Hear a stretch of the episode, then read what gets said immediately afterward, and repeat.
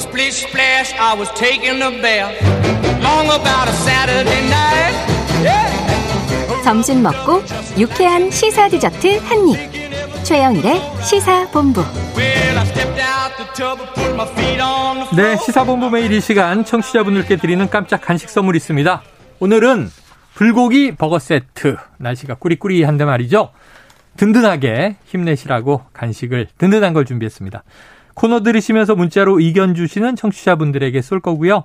짧은 문자 50원, 긴 문자 100원이 드는 샵 9730으로 의견 많이 주시기 바랍니다. 자, 오늘은 IT 본부 알아두면 유익한 IT 이슈를 쏙쏙 소개해 주시는 김덕진 미래사회 IT연구소장 모셨습니다. 어서 오세요. 네, 안녕하세요. 불고기 버거가 엄청 먹고 싶은 김덕지입니다. 아, 지금 배탈 났다면서요. 아, 그러니까 더 먹고 싶은 아, 거죠. 그, 아, 아무리 그치, 뭐 그치. 가상 얘기해봤자 배고플 땐 맛있는 게 아, 최고예요. 가상 불고기 버거는 배가 부르지 않습니다. 맞습니다. 혀의 맛도 없고요. 자, 최근 돌아가신 할머니가 동화책을 읽어주는 AI가 나왔다. 네. 이게 뭡니까? 아마존이라고 이제 아시죠? 아, 아마존 이- 다 알죠. 그러니까 아마존에서요, 인공지능 음성 인식 서비스 알렉사, 그러니까. 인공지능 스피커가 있잖아요. 네. 거기에서 숨진 가족의 목소리를 되살리는 기능을 어우. 공개한 거예요. 네. 이게 뭐냐면 지난 6월에 어 이제 미, 미국 라스베거스에서 이제 컨퍼런스를 하나 했는데 그때 아마존이 어떤 기술을 보여준 거냐면 음. 1분 미만의 음성 샘플만 있으면 특정인 목소리를 그대로 복제해서 흉내낼 수 있는 새로운 기능이 발표된 겁니다. 어. 그러니까 뭐 예를 들면 우리 최평님이 네네. 어, 지금 라디오 하시는 목소리 중에 1분 정도만 이렇게 네네. 따가지고 음. 이 이제 아마존의 어떤 시스템에다가 이제 분석을 시키면 음. 이제 최평님 목소리로 인공지능 스피커를 만들 수 있다 이야. 이렇게 생각하시면 될 것 같아요. 이야. 그래서 네. 이 행사에서 어떤 기능을 이제 보여준 거냐면 음. 어린이가 이제 그 스피커한테 할머니 목소리로 오즈의 마법사 책을 읽어줘라고 하니까 아. 그 스피커가 할머니, 그러니까 그 아이의 돌아가신 아. 할머니의 음성으로 전환을 해서 책을 낭독한 거예요. 어. 그래서 이거를 가지고 뭐 여러 가지 이야기들이 있는데 어쨌든 지금 뭐 아마존에서 얘기하는 거는 아 이게 인공지능 스피커에게 공감이란 인간적 속성을 부여한 거다. 그래서 코로나19 기간에 못 만났던 사람들이 더 중요해져서 사랑하는 가족을 잃을 고통을 없애주지 못해도 그들에 대한 기억을 오래 지속시킬 수 있다. 뭐 이렇게 일단은 주장을 하기도 했습니다. 야, 이게, 이게 두 가지 생각이 동시에 확 들어요. 네. 한편으로는 너무 반갑고 좋겠다. 음. 저도 이제 돌아가신 가족이 있- 있으니까 아, 그렇죠. 그분 목소리로 좀 뭐 듣고 싶다는 생각도 있는데 네.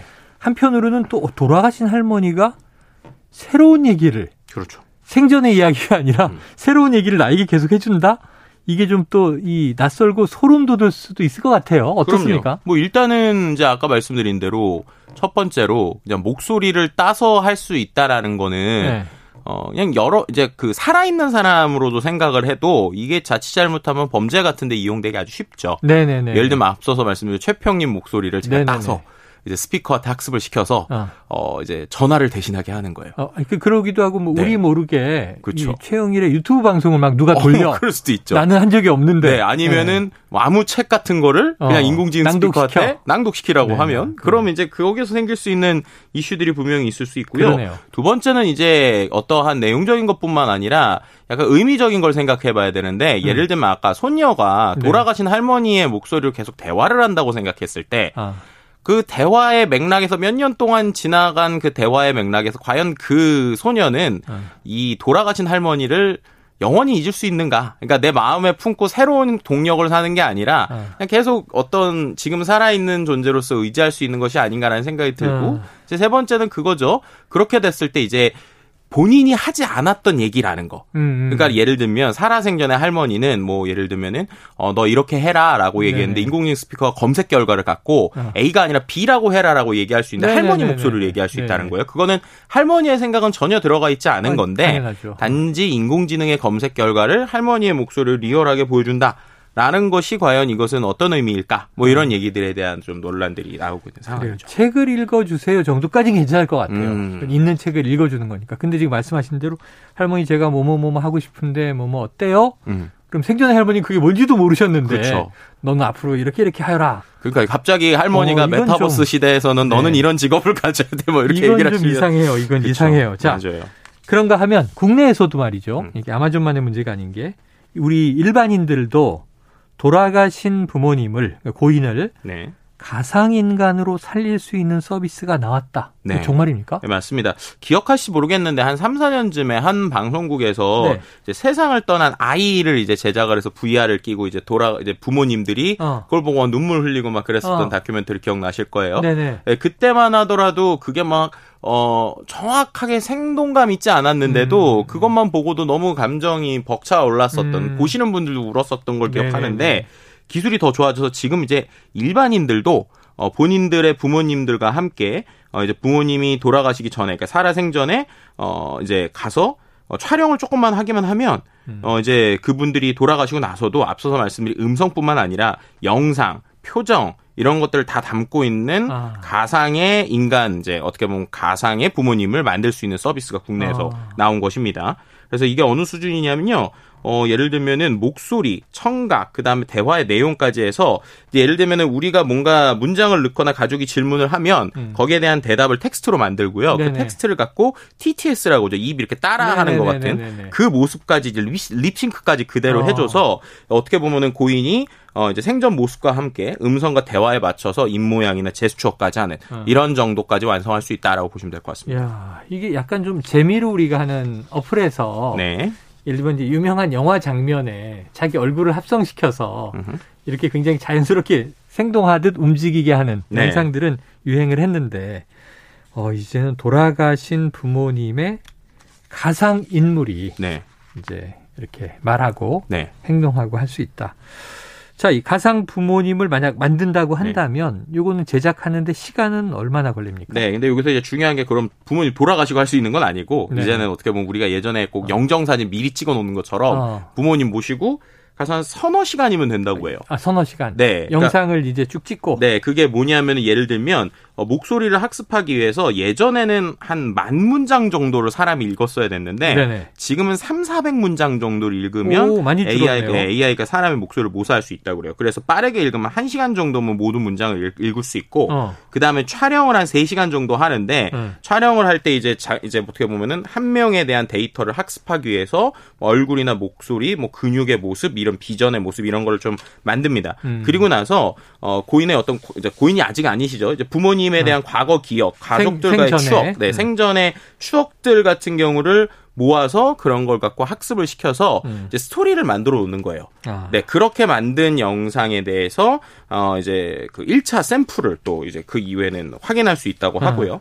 이제 그러한 것만 보더라도 뭐 지금은 이제 이제 서비스가 생긴 지 얼마 안 돼서 네네. 살아계시는 분들에 대한 영상을 찍고 그것을 좀 사- 반응 정도만 보는 영상이 나오고 있는데 그것만 봐도 처음에는 이제 자녀분들이 웃다가 어. 조금 지나면은 눈물로 바뀌는 어. 네, 이런 모습들을 좀 보게 되면서 아 저도 만약에 우리 부모님과 저런 영상을 찍는다면 어떤 네. 느낌일까 이런 생각이 되게 많이 들기도 하더라고요. 아, 이게 막 갈등이 생기네요. 네. 이걸 한번 만들어 놔야 되지 않나 하는 생각이 들면서도 네.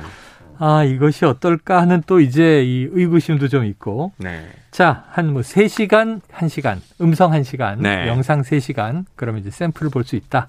지금도 이제 뭐 다른 분들 샘플은 볼 수 있겠네요. 네, 그렇죠. 뭐 샘플은 볼 수 있고요. 그래서 이게 위로한 따뜻한 기술이 될 수도 있고 한편으로 앞서서 음성에 대한 것과 음, 음. 비슷한 좀 이슈가 생길 수도 있는 부분이라 그러게요. 여전히 좀 고민되는 부분은 좀 많은 것 같습니다. 자, 부모님이 돌아가신 후에도 AI를 통해 만날 수 있다면 어떤 느낌일까?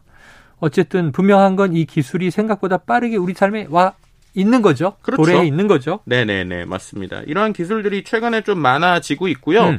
그래서 뭐 최근에 이제 어 뭐 기술에 대한 여러 가지 것들이 있지만 네. 어 유가족 재현 서비스 같은 경우는 이제 확실히 하나의 산업이 될 수도 있을 것 같아요. 네네네. 이게 뭐냐면 고 송혜 씨 네. 같은 경우에 이제 송혜 선생님이 출연한 광고 영상이 또 하나가 화제가 됐었어요. 음. 이게 뭐냐면 딥페이크와 인공지능 딥러닝 기술을 활용해서 음. 이제 그 이제 송해 선생님께서 이제 34년간 진행을 해서 전국 노래자랑 오프닝 네. 전국 했던 그런 것들 있잖아요. 어. 이거를 갖고 광고하는 어. 뭐 이러한 영상들도 최근에 이슈가 됐기도 했고 또 그다음에 뭐 이제 어떻게 보면은 영상에서 뭐 말 타거나 서핑하고 놀이기구를 타시는 등 그러니까 어떻게 보면은 목소리를 재현하는 것뿐만 아니라 네. 입모양도 구현하기도 했고요. 어 이미 생전에도 이제 장시간 촬영하시 무리가 됐던 상황이라서 음. 건강한 모습 모습을 보여주고 싶어서 이런 전성기 모습을 재현하기도 했고요. 그 다음에 돌아가신 이후에는 그때 만들었던 데이터를 기반으로 해서 어 이제 AI 송혜 선생님의 목소리를 가지고 국민 여러분과 웃으며 놀 수 있어서 행복했습니다. 감사합니다. 아. 사랑합니다. 하면서 마지막 인사를 만들기도 했다고 합니다. 야, 그런 건 지금 또 짠하다는 생각이 드네요. 지금 청취자 5879님 AI로 인해 위로가 된다면 큰 힘이 되지 않을까요? 가상이라도 부모님을 다시 뵙고 싶어요. 눈물. 자, 이런 마음도 지금 드시는 분 계실 거고요. 0212님은 그리운 음성을 들어서 좋기도 하겠지만 이거 보이싱 범죄에 쓰일까 걱정되네요 하는 분도 계셨습니다. 자, 오늘 굉장히 여러 가지 생각을 하게 만드는 이슈를 다뤄봤습니다. 오늘 말씀 여기서 정리하죠. 고맙습니다. 네, 감사합니다. 지금까지 김덕진 미래사회 IT 연구소장과 IT본부 함께 했고요. 자, 오늘 저 그 불고기 버거 받으실 분 5879 0212 0132 3717 7867님입니다. 자, 오늘 최영일의 시사본부는 여기서 정리하겠습니다. 저는 내일 낮 12시 20분에 다시 돌아옵니다. 청취해주신 여러분 고맙습니다.